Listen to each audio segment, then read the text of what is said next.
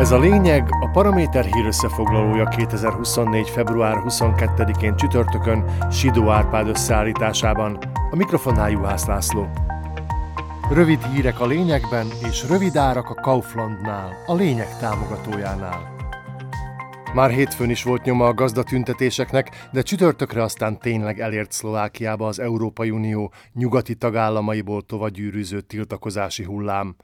Traktorjaikkal kitódultak az utakra a hazai gazdák is, mert meghallották a két szlovákiai agrárkamara bátorító szavát. Emiatt aztán a mezőgazdasági gépeikkel forgalomlassító akciókat bonyolítottak le országszerte, amit a mi vidékeinken sem lehetett nem észrevenni. Megbénult a forgalom az R7-es úton Dunaszerdahely belvárosában is megugrott az egyfőre jutó haszongépek száma, Komáromban és Nagymegyernél is haszontalankodtak ezek a masinák, hogy mindenkihez eljusson az üzenet, a mezőgazdászoknak tele a gumicsizmája az uniós agrártámogatások lassú kifizetésével, illetve azzal, hogy szerintük zavaróan sok ukrajnai termék áramlik be az országba. Mindez persze állítólag gazdaságilag ellehetetleníti a szektorban dolgozókat akiknek a helyzetén azonban a kormány is segíthetne, és a helyi önkormányzatoknak sem kellene keresztbe tenniük.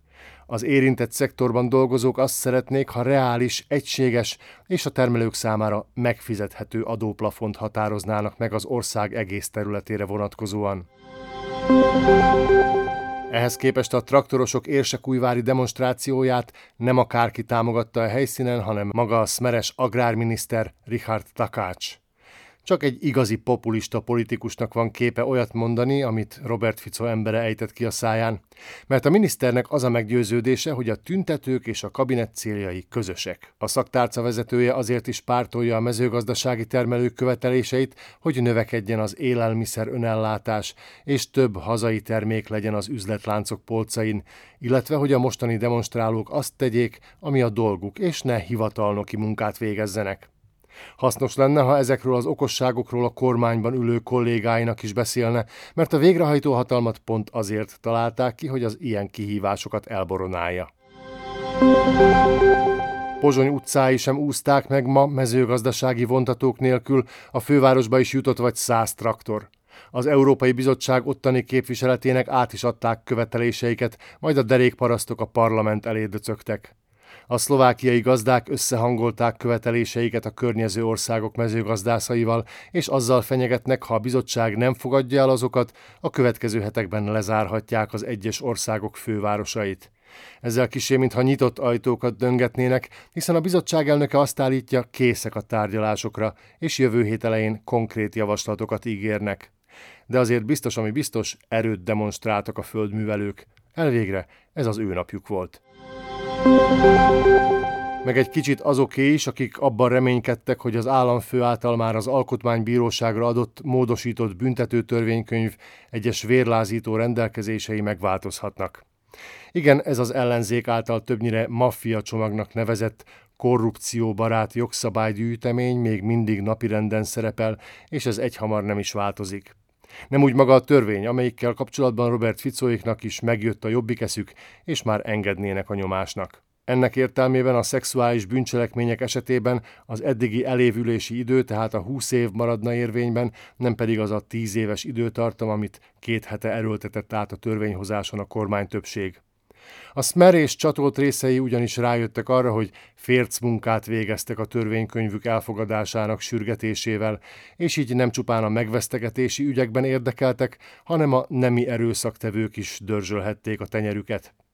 Csütörtökön azonban a kormány úgy határozott, a Nemzeti Tanácsnak azt javasolják, hogy az említett módosítást helyreigazítják, mégpedig gyorsított üzemmódban.